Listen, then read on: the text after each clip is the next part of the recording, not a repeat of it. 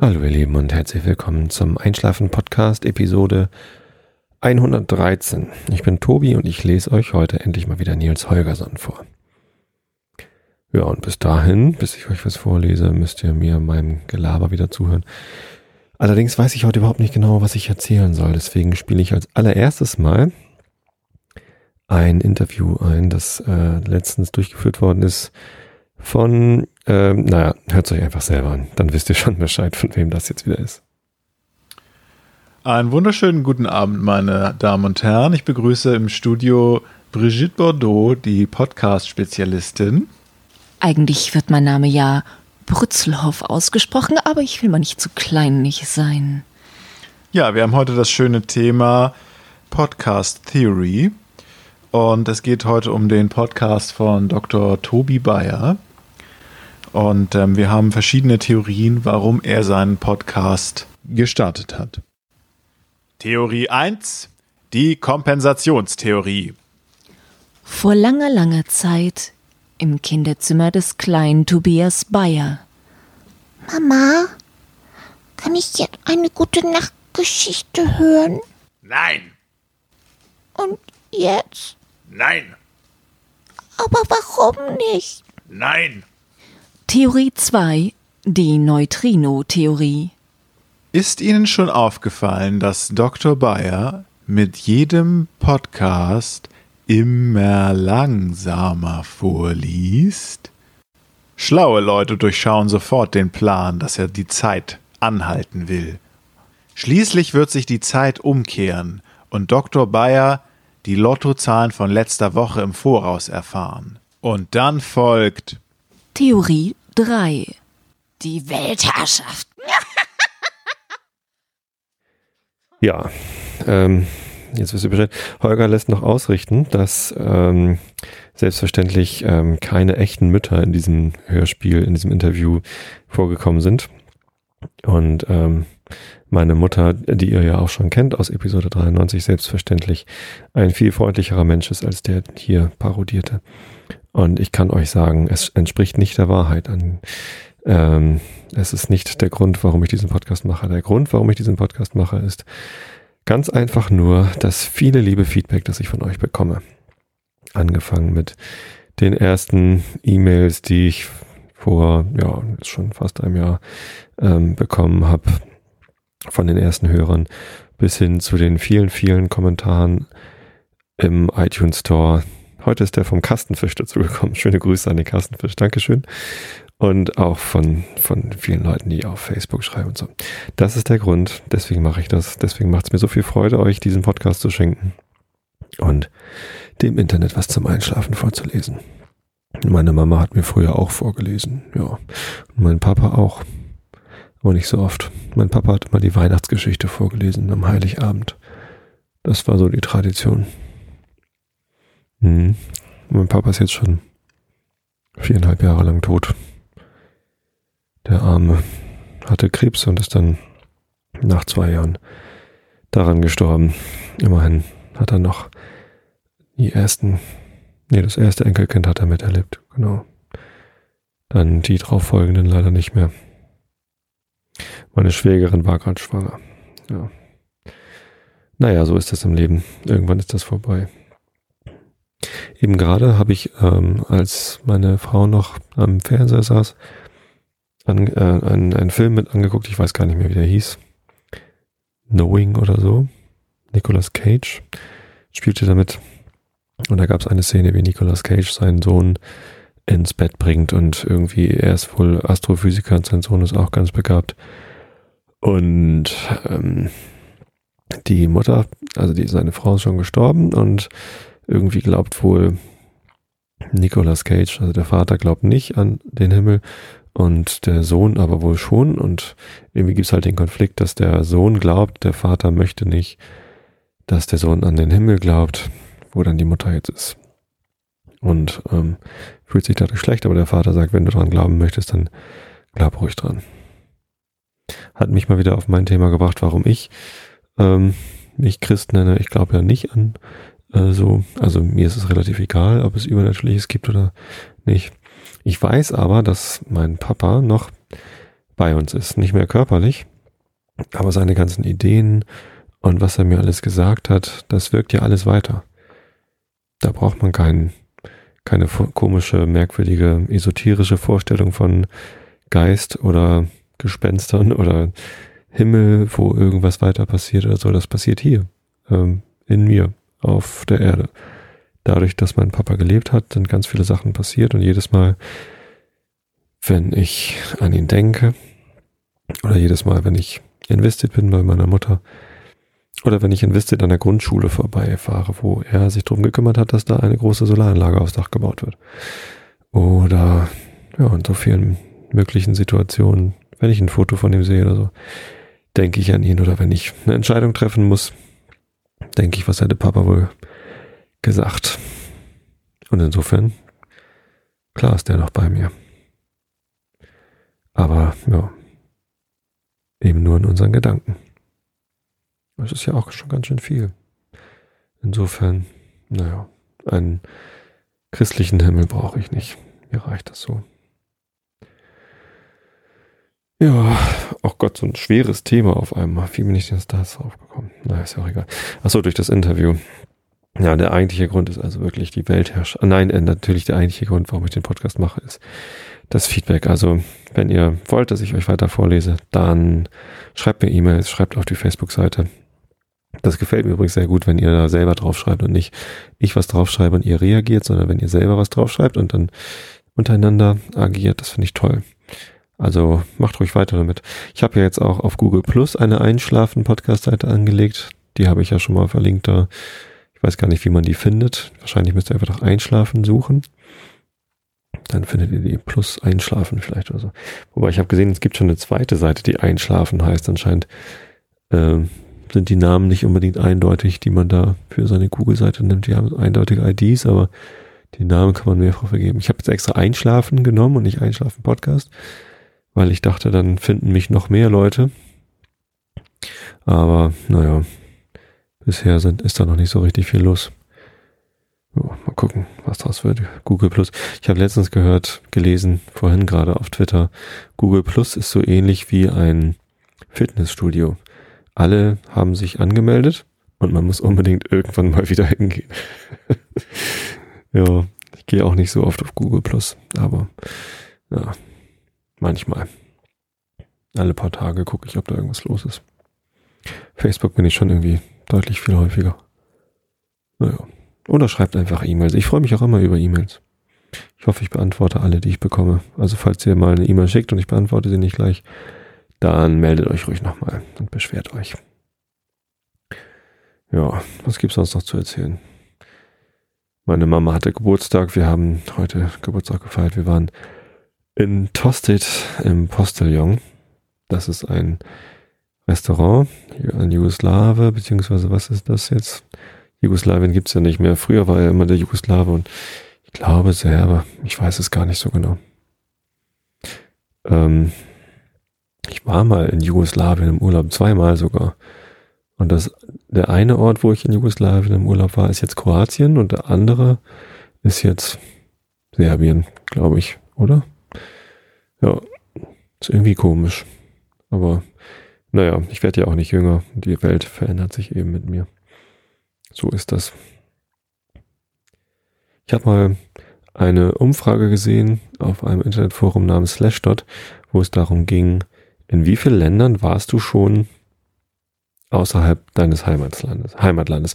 Und es ist, äh, Slashdot ist äh, US-amerikanisch und da waren natürlich so, ich war schon mal in Mexiko eins, ich war schon mal in Kanada eins und ähm, die waren alle noch nicht so richtig weit weg.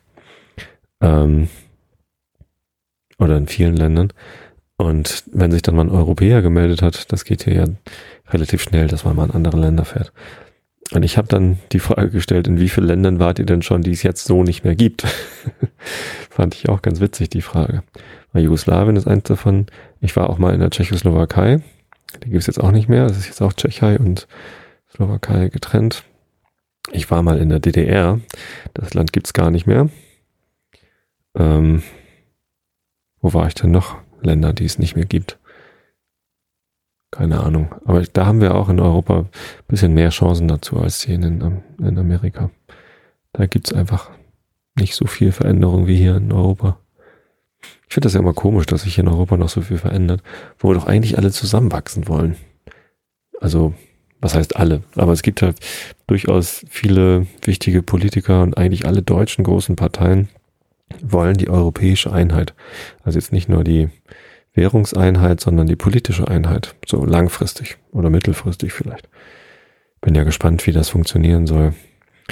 Wenn man so denkt, so ein Land wie Italien, das ja eigentlich ähm, so ein schönes Land ist, ähm, mit viel Kultur und man kann da gut Urlaub machen. Und ohne Italien hätten wir keine Pizza.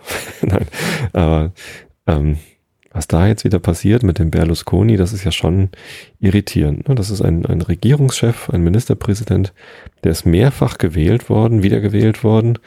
Und dann mal irgendwie hat er halt immer wieder Probleme gekriegt, weil er ähm, häufiger mal das Gesetz gebeugt hat und hat es trotzdem immer wieder geschafft, an der Regierung zu bleiben. Das bedeutet doch eigentlich, dass so ein Mann wie Berlusconi, ist, ist das seine Medienmacht oder warum wurde er immer gewählt? Zumindest jetzt, wo er zurückgetreten ist, sieht man im Fernsehen Bilder von jubelnden Italienern, die sich freuen, dass sie endlich Freiheit haben. Aber der ist ja demokratisch gewählt worden. Das war ja kein Diktator, der das Volk unterdrückt hat. Äh, oder doch? Ich, also ich war zumindest eben ein bisschen irritiert, als ich das gesehen habe, wie die Italiener auf der Straße getanzt haben und sich gefreut haben. Ähm, die können doch wählen. Die können doch jemand anders wählen. Also wenn sie sich unterdrückt fühlen, dann, ähm, naja, ich weiß auch nicht. Also ich fand das sehr irritierend. Also ich würde mich sicherlich auch freuen, äh, wenn ein also ich, ich habe mich auch gefreut, als zum Beispiel Helmut Kohl abgewählt worden ist, stattdessen Gerhard Schröder Kanzler geworden ist und Joschka Fischer Außenminister. Wann waren das? 98 oder so. Oder 9? Nee, 98. Und ja, da freut man sich. Aber letztendlich ähm, akzeptiere ich das auch, wenn dann eine Angela Merkel gewählt wird, weil die Mehrheit einfach für Merkel ist. Ja, beziehungsweise vielleicht ist Frau Merkel ja auch nur Kanzlerin geworden, weil die FDP so viele Stimmen gekriegt hat. Die wird sie jetzt nicht mehr kriegen, wenn die Umfrageergebnisse stimmen. Aber Umfrageergebnisse sind keine Wahlergebnisse. Insofern ist das auch alles, man braucht das alles nicht so heiß zu essen, wie es gekocht wird. Ja, ach, ihr merkt schon so richtig, was zu erzählen habe ich heute gar nicht. Irgendwie bin ich ein bisschen müde. Die letzten Wochen waren ziemlich anstrengend äh, vorletzte Woche mit der doppelten Bandprobe und dann letztes Wochenende mit nochmal eben nach Zürich fliegen und zurück und so. Ja, irgendwie und auch in der Firma ist im Moment so viel und ich hänge gerade so ein bisschen durch, kräftemäßig. Was schlecht ist, weil ähm, am Donnerstag ist wieder Bandprobe und am Freitag ist unser erstes Konzert mit dem neuen Trommler. Falls ihr also in der Stadt seid, 18. November 2011 in Harburg, einmal über die Elbe rüber, wenn ihr in Hamburg seid. Das ist vom Hauptbahnhof, sind das nur 20 Minuten. Also ihr müsst nicht wirklich Angst haben, dass man weit fahren muss bis nach Harburg. Viele Hamburger wissen das gar nicht, dass Harburg so nah dran ist. Das ist ähm, mit der S-Bahn, also man sitzt eine Viertelstunde in der S-Bahn und muss dann noch fünf Minuten zu Fuß gehen. Dann ist man in der La Salle Straße bei Maria, Marias Ballroom. Das ist ein sehr witziger Laden. Vorne ist so eine Kneipe bei Maria, wo so ältere Leute sitzen und ganz viel trinken und Dart spielen und eine Jukebox bedienen. Aber wenn man hinten durchgeht, dann kommt man in einen super netten Club. Und das haben sie sich richtig schick rausgemacht und ich freue mich total auf nächsten Freitag, wenn es dann losgeht und wir auf die Bühne gehen. Wir haben uns gut vorbereitet, wir haben viel geprobt, haben zwei Sets am Start mit jeweils irgendwie acht, neun Liedern. Das heißt, es gibt ordentlich was auf die Ohren. Ja, nehmt euch Ohrstöpsel mit, wir sind laut. Ja, wenn ihr mal hören wollt, wie wir klingen, dann geht auf www.horst-blank.com. Da kann man ein paar Lieder hören. So, und bevor ich jetzt noch mehr Quatsch erzähle, lese ich euch einfach ein bisschen Nils Holgersson vor, oder? Was meint ihr? Also, Augen zu und zugehört. Es war fast alles Wald oder Gesträuch, über das sie hinflogen, aber da waren natürlich auch Kirchen und Dörfer und kleine Hütten am Waldesrand. An einer Stelle sahen sie einen traulichen alten Herrenhof. Der lag da mit einem Wald hinter sich und einem See vor sich, hatte rote Mauern und zackige Giebel. Mächtige Ahornbäume umstanden den Hofplatz und große dichte Stachelbeerbüsche wuchsen im Garten. Ganz oben auf der Wetterfahne saß der Star und sang, so dass jeder einzelne Ton zu dem Weibchen hinunterschallte, das im starren Kasten im Birnbaum auf den Eiern saß. Wir haben vier kleine schöne Eier, sang der Star. Wir haben vier kleine schöne runde Eier. Wir haben das ganze Nest voller schöner Eier. Als der Star dieses Lied zum tausendsten Mal sang, flog der Junge über den Hof hin.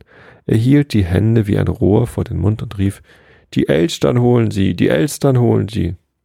Wer will mich da bange machen? fragte der Star und flatterte unruhig mit den Flügeln. Der Krähengefangene macht dich bange, sagte der Junge. Diesmal hieß der Krähenhäuptling den Jungen nicht schweigen, im Gegenteil. Er, wie die ganze Schar, fanden es so belustigend, dass sie vor Vergnügen laut krächzten. Je weiter sie ins Land hineinkamen, umso größer wurden die Seen, und umso reicher wurden sie an Inseln und Wäldern. Und am Ufer eines Sees stand der Wildenterich und machte der Wildente Komplimente. Ich will dir mein ganzes Leben treu sein. Ich will dir mein ganzes Leben treu sein, sagte der Enterich. Werd nicht, bis der Sommer zu Ende ist, rief der Junge, der vorüberflog. Was für einer bist du denn? rief der Enterich. Ich heiße Krähen gestohlen, schrie der Junge. Zur Mittagszeit ließen sich die Krähen auf einer Wiese nieder. Sie flogen umher und suchten sich Futter. Keine von ihnen dachte aber daran, dem Jungen etwas zu geben. Da kam Fumle-Drumle mit einem wilden Rosenzweig, an dem einige Hagebutten saßen, zum Häuptling geflogen. Hier ist etwas für dich, Windeile, sagte er. Das ist köstliches Essen, das dir gut tun wird. Windeile schnob verächtlich. Glaubst du, dass ich alte, trockene Hagebutten esse? sagte er. Und ich hatte geglaubt, du würdest dich so darüber freuen, sagte Fumledrumle und warf den Hagebuttenzweig weg wie im Ärger. Aber er fiel gerade vor die Füße des Jungen, und der war nicht faul, er fing ihn auf und aß sich satt daran. Als die Krähen gegessen hatten, begannen sie miteinander zu plaudern. Woran denkst du, Windeile? Du bist heute so still, sagte einer von ihnen zum Anführer. Ach, ich denke daran, dass hier in der Gegend einstmals ein Huhn war, das seine Herrin so sehr liebte, und um ihr ein rechtes Vergnügen zu machen, ging es hin und legte ein Nest voll Eier und versteckte sie unter dem Fußboden des Stalls. Während der ganzen Zeit, dass die Glucke brütete, lag sie da und freute sich bei dem Gedanken, wie froh ihre Herrin über all die Küchlein sein würde. Die kleine Frau, wahrscheinlich eher Küchlein, OCR-Fehler. Die, die Frau konnte gar nicht begreifen, wo das Huhn die ganze Zeit nur sein mochte. Sie suchte nach ihm, konnte es aber nicht finden. Kannst du raten, Langschnabel, wer das Huhn und die Eier fand? Es ist nicht unmöglich, dass ich es erraten kann, Windeile. Aber wenn du es erzählst, will ich auch etwas erzählen. Erinnert ihr euch noch der großen schwarzen Katze im Hinterrüder Pfarrhaus? Sie war böse auf die Familie, weil sie ihr immer die neugeborenen Kätzchen wegnahm und sie ertrinkten. Nur ein einziges Mal gelang es ihr, sie zu verstecken, nämlich als sie sie in eine Strohmiete draußen auf dem Felde gelegt hatte. Sie war so glücklich über ihre Kätzchen, aber ich glaube, sie bekam mehr Freude von ihnen, äh, ich bekam mehr Freude von ihnen als sie. Nun wurden sie alle so eifrig, dass sie bunt durcheinander schwatzten. Soll das eine Kunst sein, Eier und junge Kätzchen zu stehlen? sagte eine von ihnen. Ich habe einmal einen jungen Hasen gejagt, der beinahe ausgewachsen war. Ich musste von einem Busch zum anderen hinter ihm dreinfliegen. Weiter kam sie nicht, denn eine andere fiel ihr in die Rede. Das mag ja ganz gut sein, Hühner und Katzen zu foppen, aber ich finde es doch noch merkwürdiger, dass eine Krähe einem Menschen Schaden zufügen kann. Ich habe einmal einen silbernen Löffel gestohlen. Der Junge fand aber nachgerade, dass er doch zu gut sei, um solch ein Gewäsch mit anzuhören. Nein, hört einmal, ihr Krähen, sagte er, schämen solltet ihr euch, statt alle eure dummen Streiche zu erzählen. Ich habe nun drei Wochen unter den wilden Gänsen gelebt, und von denen habe ich nichts als Gutes gehört und gesehen. Ihr müsst einen schlechten Häuptling haben, dass ihr euch erlaubt, so zu rauben und zu morden. Ihr solltet euch vornehmen, auf andere Weise zu leben denn ich kann euch erzählen, die Menschen haben eure Bosheit so satt, dass sie sich mit allen Kräften bemühen, euch auszurotten. Und es wird noch ein Ende mit Schrecken nehmen. Als Windeile und die anderen Krähen das hörten, wurden sie so erzürnt, dass sie sich über den Jungen stürzten und ihn zerreißen wollten. Fumne Drumle aber lachte und krächzte und stellte sich vor ihn hin. Nein, nein, nein, sagte er und tat so, als erschrecke er sehr. Was meint ihr, wie Windkar wird Windkare sagen, wenn wir Däumling zerreißen, ehe er uns das Silbergeld geschafft hat? Also du bist bange vor Weibsleuten, Fumle Drumle, sagte Eile, aber er und die anderen lachten und ließen Däumling in Ruhe. Bald darauf zogen die Krähen weiter. Bisher hatte der Junge im Stillen gedacht, Smallland sei doch kein so armseliges Land, wie er immer gehört hatte. Es war freilich sehr bewaldet und voll von Bergabhängen, aber an den Flüssen und Seen entlang lagen bestellte Felder und wirkliche Einöden hatte er noch nicht angetroffen. Aber je tiefer sie ins Land hineinkamen, umso spärlicher wurden die Dörfer und Häuser. Schließlich erschien es ihm wie ein ganzes Wüstenland, über das er hinflog, wo er nichts weiter sah als Moore und Heiden und Wacholderhügel. Die Sonne war untergegangen, aber es war noch heller Tag, als die Krähen die große Heide erreichten. Windeile sandte eine Krähe voraus, um zu melden, dass er siegreich heimkehre, und als dies verlautete, zog Windkara mit vielen Hunderten von Krähen vom Krähenhügel den Heimkehrenden entgegen. Mitten unter dem ohrenbetäubenden Krächzen, das die Krähen anstimmten, als sie sich wieder sahen, sagte Fumle Drumle zu dem Jungen, Du bist während der ganzen Reise so munter und fröhlich gewesen, dass ich dich gern leiden mag. Sobald wir uns niederlassen, werden sie dich bitten, eine Arbeit zu verrichten, die dir vielleicht sehr leicht erscheinen wird, hüte dich aber, sie auszuführen. Gleich darauf setzte Fumle Drumle Nils Holgersen auf den Boden einer Sandgrube nieder. Der Junge warf sich hin und blieb liegen, als käme er um vor Müdigkeit. Es flatterten so viele Krähen um ihn herum, dass es in der Luft brauste wie ein Sturm, aber er sah nicht in die Höhe. Däumling, sagte Windeile, steh jetzt auf, du sollst uns bei etwas behilflich sein, was sehr leicht für dich ist. Aber der Junge rührte sich nicht. Er tat so, als schliefe er. Da packte Windeile ihn beim Arm und schleppte ihn durch den Sand zu einer Tonkruke von altmodischer Form, die mitten in der Grube stand. Steh auf, Däumling, sagte er, und mach uns diese Kruke auf. Warum wollt ihr mich nicht schlafen lassen? sagte der Junge. Ich bin zu müde, um es heute Abend noch zu tun. Wartet doch bis morgen. Du machst sofort die Kruke auf, befahl Windeile und rüttelte ihn. Da erhob sich der Junge und musterte die Kruke. Wie glaubt ihr nur, dass ich armes Kind eine solche Kruke öffnen kann? Die ist ja ebenso groß wie ich. Mach sie auf, kommandierte Windeile noch einmal, sonst ergeht es dir schlecht. Der Junge erhob sich, schwankte nach der Kruke, befühlte den Deckel und ließ die Arme sinken. Ich habe sonst keine Kraft, keine schwachen Kräfte, sagte er. Wenn ihr mich nur bis morgen schlafen lassen wollt, glaube ich wohl, dass ich mit dem Deckel fertig werden kann. Aber Windeile war ungeduldig und flog hin und zwickte den Jungen ins Bein. Das wollte sich der Junge jedoch nicht von einer Krähe gefallen lassen. Er riss sich schnell los, trat ein paar Schritte zurück, zog sein Messer aus der Scheide und hielt es ausgestreckt vor sich hin. Nämlich in Acht, rief er Windeile zu. Der aber war so empört, dass er sich nicht von der Gefahr zurückschlecken ließ. Blind vor Wut stürzte er auf den Jungen los und fuhr gerade gegen das Messer, so dass es ihm durch das Auge ins Gehirn eindrang.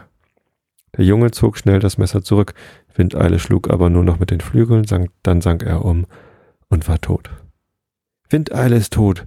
Der Fremde hat unseren Häuptling Windeile getötet, riefen die Krähen, die zunächst standen, und dann entstand ein entsetzlicher Spektakel. Einige jammerten, andere riefen nach Rache, alle liefen und flatterten sie auf den Jungen zu, mit Fumle Drumle an der Spitze. Aber der tat wieder, als sei er ganz töricht. Er flatterte nur mit den ausgebreiteten Flügeln über dem Jungen und hinderte die anderen, ihre Schnäbel in ihn zu bohren. Der Knabe hatte ein Gefühl, als befinde er sich in einer schlimmen Lage. Er konnte den Krähen nicht entkommen, und da war kein Ort, wo er sich hatte verbergen können aber dann fiel ihm die tönerne Kruke ein. Er zog kräftig an den Deckel, riss ihn herunter, dann sprang er in die Kruke hinein, um sich darin zu verstecken. Aber es war ein schlechtes Versteck, denn die Kruke war fast bis an den Rand mit dünnen Silbermünzen angefüllt. Der Junge konnte nicht tief hinein, genug hineinkommen. Da bückte er sich hinab und fing an, die Silbermünzen herauszuwerfen.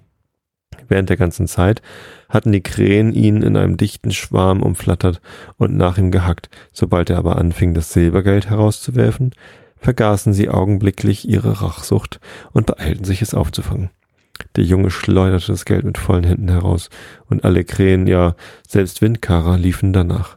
und sobald eine so glücklich war, eine Münze zu ergattern, flog sie so schnell wie möglich nach ihrem Nest, um sie dort zu verstecken. Als der Junge alles Silbergeld aus der Kruke herausgeworfen hatte, sah er auf. Da war nur noch eine einzige Krähe im Sandgraben zurückgeblieben, nämlich sein Freund Fumne Drumle mit der weißen Feder am Flügel, die ihn getragen hatte.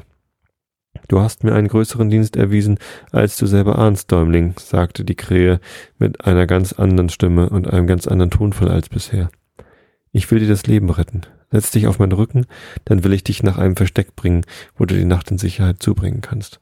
Morgen werde ich schon dafür sorgen, dass du zu den wilden Gänsen zurückkommst. So, ich bin müde und ihr seid hoffentlich auch. Ich habe endlich mal wieder das Ende eines Kapitels erreicht hier bei Nils Holgers und das nächste Kapitel heißt Die Hütte. Ich hoffe, ihr schlaft gut. Ich wünsche euch eine gute Woche und ihr hört mich wieder am Donnerstag. Bis dann.